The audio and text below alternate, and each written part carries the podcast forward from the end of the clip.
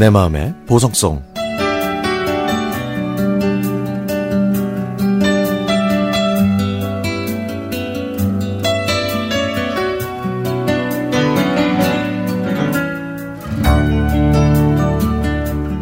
늦은 시간에 혼자 맥주 한잔 하면서 제가 좋아하는 음악을 듣다가 불현듯 그날들이 떠올라 이렇게 글을 씁니다.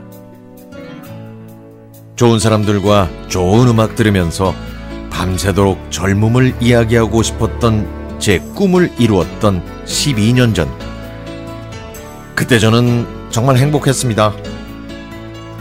당시에 저는 록 음악이 나오는 펍을 운영했는데요, 이곳에서 만난 사람들 모두 최고였고 손님들이 신청하는 음악은 모두 명곡이었습니다.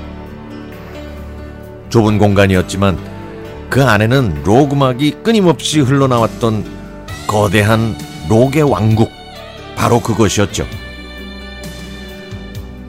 늦은 밤 혼자 와서 맥주를 마시며 이별의 아픔을 달래던 외국인 친구. 의사소통은 어려웠지만 음악이라는 세계 공통어로 금세 친해졌고 나중에는 함께 외국 여행까지 했었죠. 제 가게에서 만나 결혼하고 예쁜 아이까지 낳아 멋진 부모로 살고 있는 또 다른 친구들. 어, 이름만 대면 알만한 뮤지션들도 가끔 방문했습니다. 이천구 년에는 며칠 동안 가게 문을 닫고 단골 손님들과 함께 갔던 지산 록 페스티벌.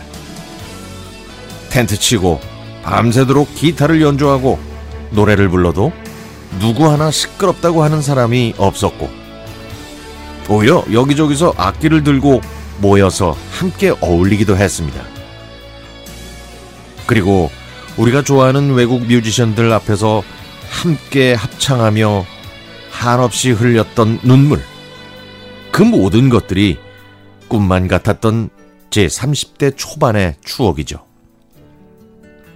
이렇게 저의 전부였던 가게도 유행이 지난 공간으로 저물며 이천십구 년 일월에 막을 내렸습니다.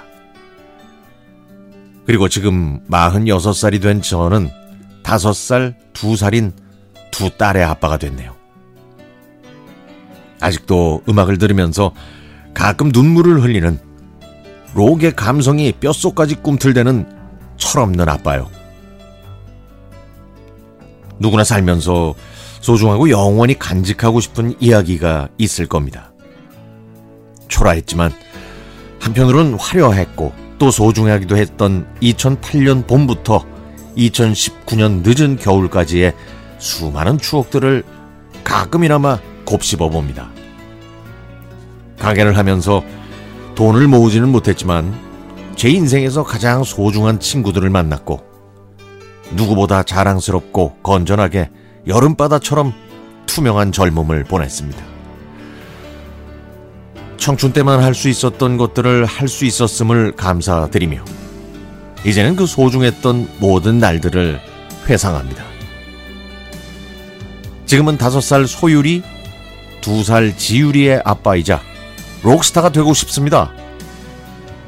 요즘엔 가끔 소율이와 지율이한테 그 화려했던 날들을 이야기해 주는데요. 아, 물론 기타 치면서 노래도 불러주죠. 제 아이들도 록 스피릿이 충만한 저를 닮아서 락 음악을 좋아하면 참으로 좋겠습니다.